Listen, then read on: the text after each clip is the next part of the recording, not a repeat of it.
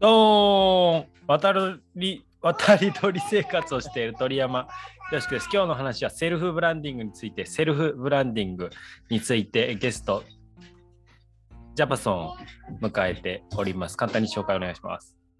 ウェブライター向けにオンラインスクール運営したり、あと音声配信したりしてます。ジャパソンです。よろしくお願いします。お願いします。ちょっとね、あのー今回はそんなに狭めずに、大きな枠でセルフブランディングっていうものについては話したいです。というのも最はい近ブランディングについてばっかり考えてて、うん、もはやブランド化できないと長い期間は残っていかないんじゃないかな、選ばれ続けないんじゃないかなと思っているからなんですけれども、はい。まあ、セルフでブランディング、まあ、個人とか小さい、えーき企業とかだと、法人さんだと、基本セルフでブランディングすることになると思うんですけど、それってすっごい難しいとは思うんですが、何か意識していることとかあったら教えてください。僕ざっくり言うと油断しないってとこですかね。ブランディングっていうことについて考えたことはあるんですか？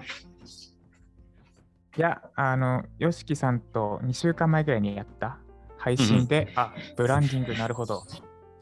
で、単語と、単語とやってることが結びついたって感じですかね。うんうんうん油断しない。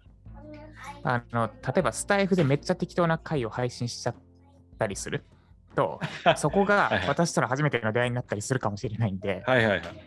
で、それで、あなんだこの人適当だなみたいなんで、もう二度と接触がなくなっちゃうかもしれない。うん。だから、まあ、言い方が言うと常に見られている感覚ってとこですかね。これ今すっごい大事なことを言ってくれましたね。い冒頭から。あのもうこれでもう終了でいいかもしれないぐらい。なんかブランド、本当にブランドはまあいわば約束なんですよ。お客さんに対するね。だからこう積み重ねていく。人も約束守っていったら、あ、この人いいなってなっていくじゃないですか。そんな感じで積み重ねていくものだけれども、約束が破られると、あれってなりますよね。これ、ブランドにおいてはすごい大事な考え方で積み重なっていく。だからこの人に触れたらいつも間違いなく、まあいいよ、いいものだよねとか、間違いなくこういう気持ちにさせてくれるよねとか。アップル製品使ったら間違いなくなんかこうシンプルにおしゃれでなんかいい気分にさせてくれるみたいな。機能はまあまあまあ、それもあるんだけどもっていう。機能が魅力的なのは前提の上で、プラスアルファ付加価値くれるよねっていうこと。だからまあ本当に出すものすべて、うん、ブランドの積み重ねですよね。そうですねすごい本質だと思います。量も大事なんだけど、なんかその期待を裏切らない最低レベルを超えてないと逆効果になるなってのは、そうですよね。だからそれがもう気を引き締めないといけない。特に、うーんと、まあ、食べ物は使ってたら、例えば新商品出てね、新商品毎回うまかったら絶対新商品食べようってなるけど、うんしなんか数出してるけど美味しくなかったら食べないですもんね。そうですね。いや、これね。いや、難しいですよね。で、効率だけ考えたら、その期待値ギリギリ超えるらへんを狙った方が早いんですよね。量をこなすには。そうですね。そうですね。でも、私はそのギリギリを狙ってなくて、なんかギリギリ狙いたくないなって、なんか無駄なプライドなのかわかんないですけど。そう、ギリギリ見極めようとはしてないですね。期待値を大幅に超えるものをってのをやっちゃってるから、あんまり数出せない。けど、もうギリギリ狙いたくないみたいな葛藤ですかね。でももう本当に素晴らしいよねっていうもの、まあ、しか残らないって僕はもう思ってるんでそこは期待を上回るに向き合い続けるのが価値を生むものとしての仕事なのかなって思いますよ。大変なんだけど。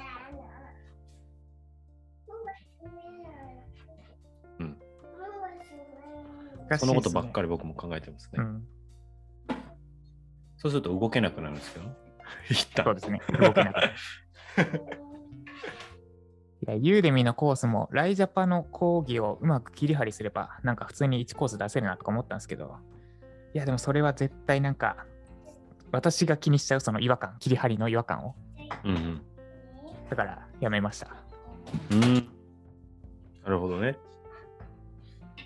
そうなんですよね。その無料とか、あるいは、まあ、ユーデミだとすごいセールになって千何百円とかで売られますけど、その値段に関係なく触れて、はちゃめちゃいいのか、良くないのかっていう世界ですから、うん。これはね、いかんせん。レベルアップ。そう、いいものであると。いいものである。なんか、この人が出したものなら間違いないだろうみたいな。うんどうん。だからその、でブランドの、まあ、そうなってくると、ブランドコンセプトっていう、なんかいいものって軸がないじゃないですか。あで例えば、あの、はい時間節約したい人にとってはいいものっていうことだったら、ちょっと作り方も変わってくる。あ、うん。そうですね。この人の出すうんいいものと、そのあ相手にとってのいいものの一致っていうか、はいはいはい。なこの人の何がいいのかってとこ？ってことですか？うんうんうん。うん。そうですね。確かに。だから、えっ、と、まあ、ジャパソンだったら、文字単価を上げる、上がるっていうことをキーに置いているんだけれども、文字単価上げるためだったら、あらゆることをこう犠牲にしていくっていうスタイル なのか、つまりう、ん。そのね。うんプライベートの時間まあまあ、とか、いろいろ。はいでその進み軸ですよね。まあそのゴールはあるんだけども、その進み方として、なんか短期集中系、短期でめっちゃもうワークしましょうなのか、積み上げて、ちょこちょこ積み上げていきましょうなのかとか。そうですね。あとは、めっちゃ効率重視なのか、本質重視なのか、とかうんうんうんその辺ですね。そうです。だから、ライジャパ内で、そのツイッターやめましょうとか、あと、クラウドワークス使わないでくださいとかも、そのブランディングの一種になるんですかね。それで言うと。そうですね。ポジションですよね。はい。他の人が言ってない。まあ、最下なんで、ブランドは。他と違うよねっていうことなんで、うんうんうん。そういうのは、エッジが強いけど、他と違うっていう要素になりますよね。だって、SNS で営業しましょうっていう人人たちもいるわけだから。そうですね。ツイッターやめたのもブランディングになってたんですね。あんまり気にしてなかったけど。うん。何を、あまあ、何をやらないかが、ね、重要だから。結局、そういう、まあ、ツイッターしかりとか、そういうのをやってる時間じゃなくて、ウェブライティング単価を上げるための、まあ、文章のところはもちろん、日常でも気づけること、考えられることありますよねみたいなのを伝えている、なんか、ウェブライターとして生きろって言ってるじゃないですか。っていう方向なのかな。だまあ、本質重視。うん、そうですね。そう。ちょっと話それちゃうかもしれないけど、ツイッターは結構、マーケティングに使えるんですよね。ま例えば他の講座で、あの、講義の感想うん。をツイッターでつぶやきましょうって毎回出てくるんですよ。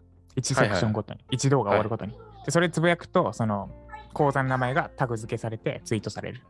はいはい。それで名前勝手に広まっていくみたいな。はいはいはい。それ、まあ、めっちゃ効果あるじゃないですか。あ、なんか、ライターのあの人もあの人も受けてるみたいな。はい。感想をつぶやいていくだけで勝手に宣伝されていく。あります。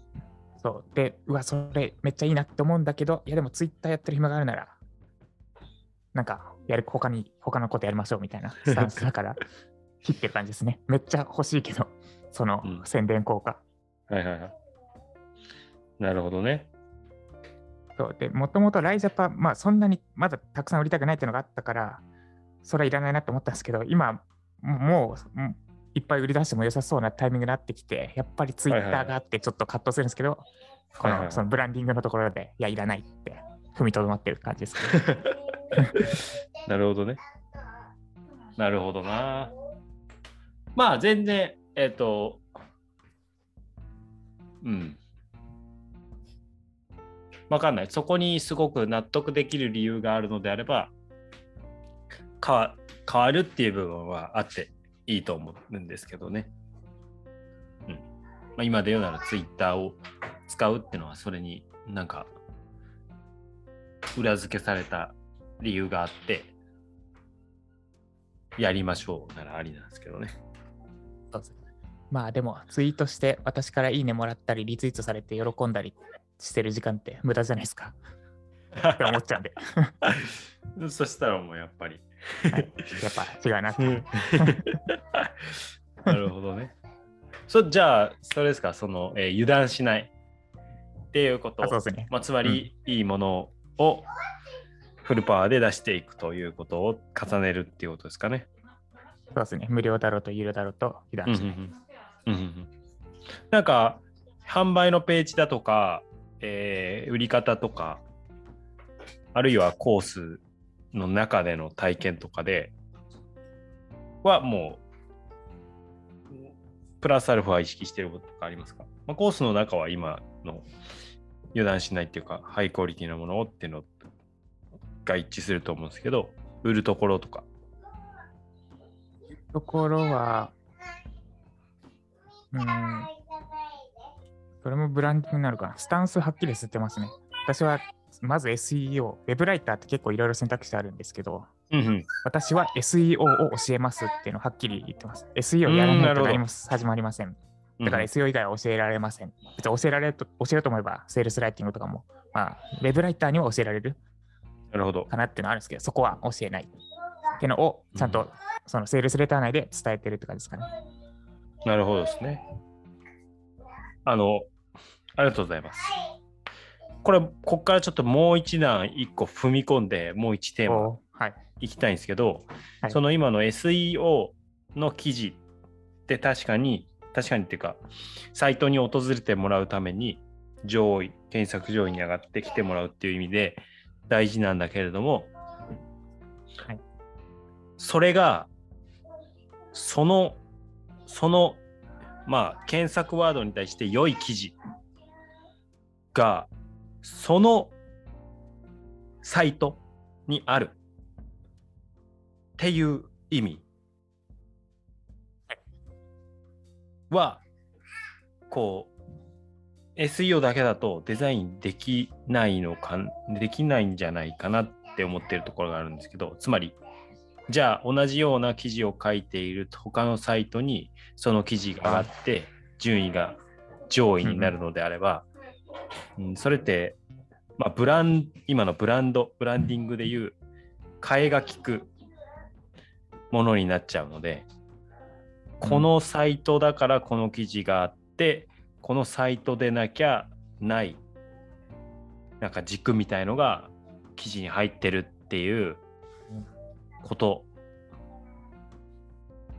ちょっと大事な気気が、感じがしていて、だからまあちょっとこの運営元がどれぐらいの規模、もうそもそも属人性ないようなサイトなのかどうなのかとかにもよって変わってくるんだけれども、まあ、そういう点で例えば僕が個人でやってるサイトの記事だったら僕鳥山の軸ブランドコンセプト的なのが垣間見えるような記事。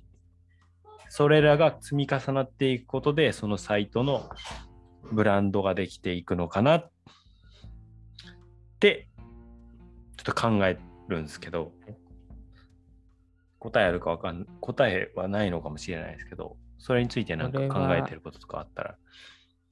めちゃめちゃ考えるんですけど、あれですよね。だから、えっと、一回端的に整理すると、例えば私、ジャパソンが記事書きましたと。で、SEO で1位取れる、1位、検索結果1位取れるような記事書きました。で、YOSHIKI さんのメディアに載せようと、どこのメディアに載せようと1位取れます。うんじゃあ、それを YOSHIKI さんのメディアに載せる意味あるのかみたいなところですよね。そうです。そう、ここは、もう一歩、そう SEO のその先を考えなきゃいけないなって思ったんですよ。これうんは、あれですね、上位取ったところでコンバージョンしないっていうのはまさにそこに原因があって、うんうん。その1位取るだけなら、どこのメディアに載せても変わらないんですけど、その YOSHIKI さんのメディアで載せるために、ちょっとその思いとか、YOSHIKI さんの思いとかうまく入れていくみたいな感じですかね。うんうんうん。なんか言語化がうまくできないですけど。はい。要は検索意図を満たすためだけに書いちゃうと、コンバージョンは難しいかもしれない。うん。でブランディングができない、結局。だから、そのクライアントのメディアの持っている何かをうんうんいかにうまく盛り込んでいくかですね。検索意図を満たしつつ。うん。なるほどね。でだから、それが検索者の求めてる結果、求めてる内容とちょっと違う場合であっても盛り込んで、で3位、検索1位じゃなくて3位とか4位とかになったとしても、それでコンバージョンできるんだったら、それでいいんじゃないかとかを今思ってるとこですね。なるほどね。まあ、うーん。なんだろうな。あの、それってきっと、なんだろうな。うーん。ラーメン屋やる上で、とりあえまずうん、基本として、すごく美味しいラーメンが作れるみたいなのが SEO なのかな。そうですね。うん。その上で、この店を、ラーメン美味しいんだけど、その店を選ぶ理由、何？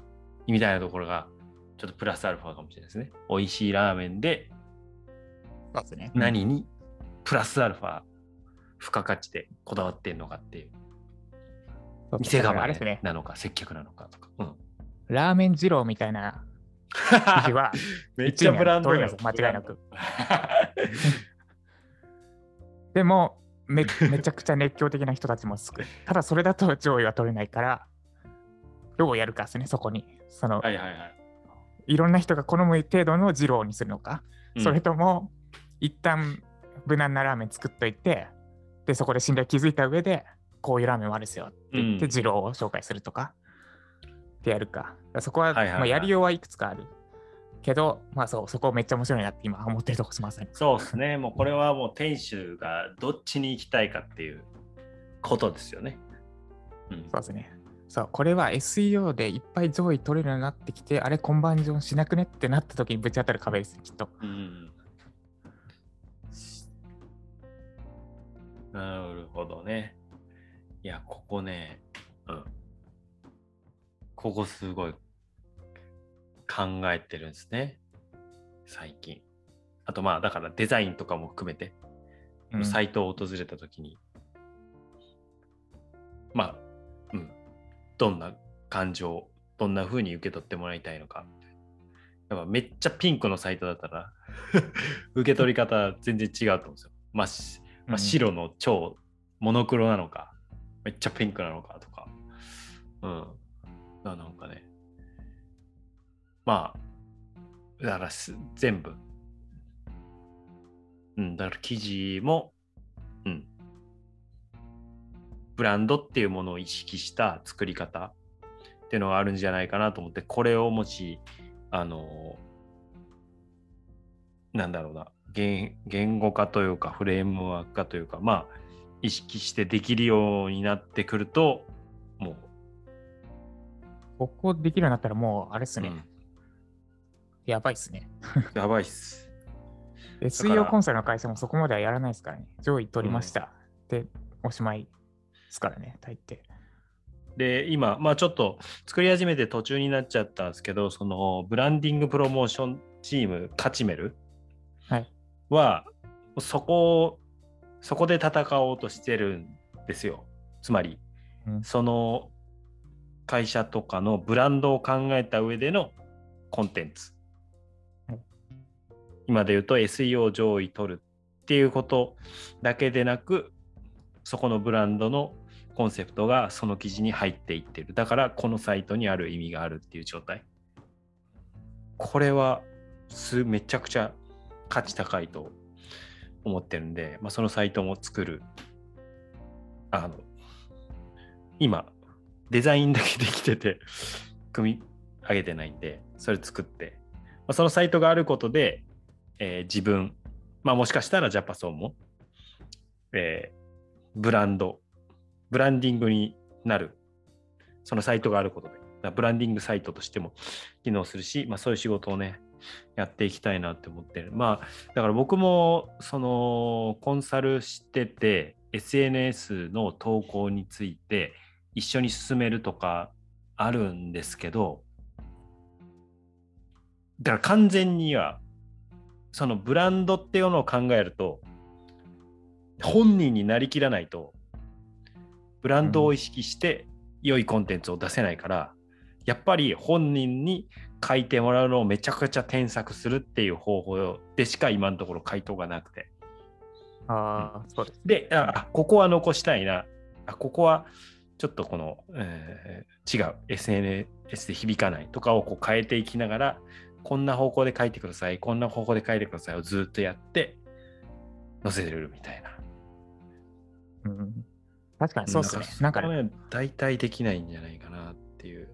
ランディングページとか、確かに丸投げで作ってもいいものできなそうですね、それで言うと。そこがね、そうそう、まあその、んまあ、ラーメンで言うなら教科書通りっぽいいい感じのラーメンはできるんだけど、うん、そうですね。それ別の店で出してもいいことになんないみたいな。そうそうそう。そうその人の味がにじみ出ないっていうか。そうそうそう。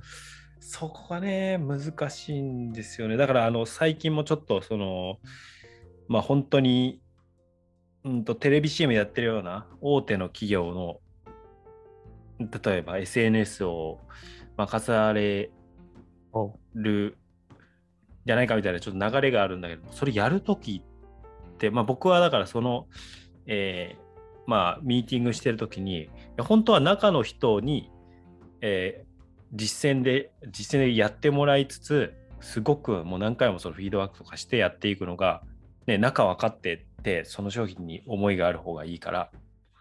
って言ったら、その大企業だと、いや商品に思いとかないって言われて。あーその当てがわれてるから、そのちっちゃくて自分たち自分事としてやってる組織だと、多分その思いを込めてできるんだけど、大きい企業になってくると、たまたまそれに、その商品に当てられただけですみたいになって、全然むしろ思いがないからってなって、いや、そしたら、ね、その商品についてめっちゃ調べまくって愛着を持ってどうやって作られてるのかっていうところまでなりきってだからその会社の人にまずなって中も見たいぐらい。見ないといけない。じゃないかなそのブランドを意識した運用ってなってくるとっていうところでいやこれはうーん難しいな。確かに。ぁ大企業。ね。金額はすごくかなり高いんですけどうーん楽しいのかなとかね。その二人三脚大変なんだけどやっぱ楽しいんですよねその人が本当に思ってることはちゃんと伝わるようになっていくっていううんいやだって会社員、そうですね自。自社の商品、そんなめっちゃ好きである必要ないですもんね。いやそうなんですよでもう就就業時間終わったらもう忘れてますからうんうん。でもそうじゃない。僕らとかは就業時間とかないけど、なんだったら、ある種ずっと考えてるじゃないですか。まあ考えてない時間も一方的に作ってるかもしれないけど、例えばサウサウナずっと入ってる時も、んこれは、まあさっきの話もブランド、SEO とブランド、うんみたいな。そうですね。ブランディングできるのかみたいな。大好きですからね。赤ワイン飲みながら見直したりしますね。ねだから、うん。大企業の大企業の難しい。だからもう憑依して、うん、担当するのかとか。うん。うん、なるほど。そうですね。いや、そうですね。法人向けになんかやっていくと、そこが、そうですね。だから、うん、そう、自分ごとに、まあ、記事書くんだとしても、自分ごと、自分の、うん、自分の企業でもあるみたいなぐらいの気持ちにならないと、そこにブランドのコンセプトの思いとか重ねて書けないから、うん、必然的に全然、まあ、数は受けれなくなっちゃうんですけどね、そのやり方やると。そうですね。うん。まあ、その分大きく関わ、大きく、まあ、インパクトも与えられると思うんで、うん。うん。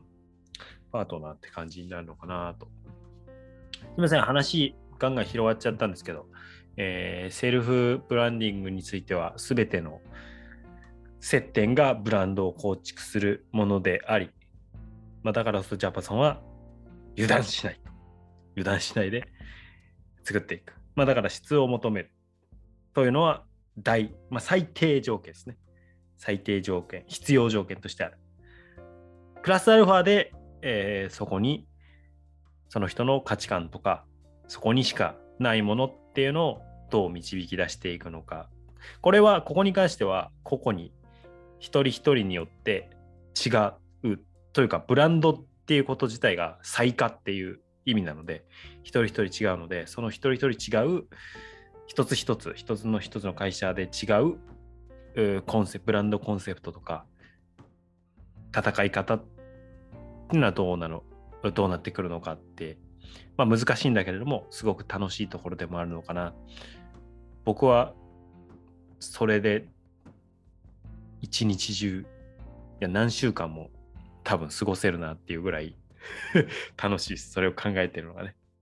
うんなのでちょっとそれを踏まえて次のステージに進んでいきたいなと思ってます。ジャバソンからなんかありますか？結構話しちゃい話しましたね。はい。まあ、最近めっちゃ思ってるのは、ウェブライターなら SEO やれよですね。ちょっと全然関係ないですけど。いやもうはい今日の話もあったんですけど、そう、SEO って求められてる情報をいかに記事に書くかなんですよね。そこをできないと他何もできないでしょって思うんですよね。はいはいはい。でラーメンやるなら美味しいラーメンね。あ作れよってことですよ美味しいの作っていからら、作ってから次のね、いろいろ考えると。はいいきなりオリジナルでね、こんなの味、こんなスープどうかなみたいな。い家でやれって話ですからね。なるほど。はい、それだけです。すみません、ちょっと全然関係ないけど、最近すごい思ったんで言っちゃいました。なるほど。まあでも、ウェブライターっていうブランドを考える、ウェブライターとしてのね、ブランドを考えるときには、やっぱ質、質をまず高めて、まあ、そこからですよね、自分の強みが。まあ、ジャンルとかになるのかもしれないですけど、そ,、うん、そこから、いやー、でもね、これは、うーん、いろんな人を見てたりとか、まあ、企業も含めて、なんか、その、ね、テクニックとか、なんかパッケージ、パッケージだけいい感じにしたら売れないかなとか、そういうのは思っちゃうもんですんで、はい。あのクオリティにはね、向き合って、いやクオリティあっての、えーブランドということで、油断せずにいきましょう。はい。ということで、無知を武器に今日も一歩成長を楽しんでいきましょう。Thank you for listening. You made my day. 鳥山よしきと、ジャパソンでした。ありありがとうございました。がとうございました。